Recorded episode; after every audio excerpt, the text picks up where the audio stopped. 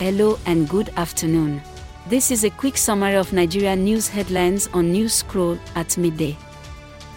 I am Lola, and today is January 29, 2023.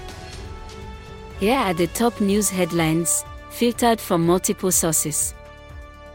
Labour Party presidential candidate Peter Obi held a town hall meeting in Maiduguri as part of his campaign for the 2023 elections. He addressed academics, students, and youth groups. Report by Olori Supergal. Number 2.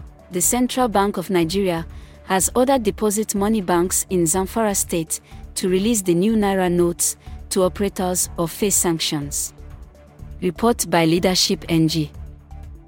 Our final three headlines are as reported by Daily Post, The Guardian NG, and Politics Nigeria. Number 3. The PDP presidential candidate, Atiku Abubakar, has called for the extension of the January 31st deadline for the Naira swap.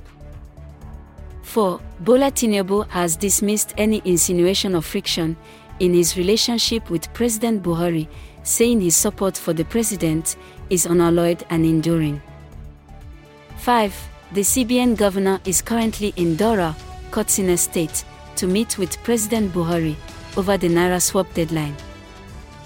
This rounds up midday headlines from Newscroll.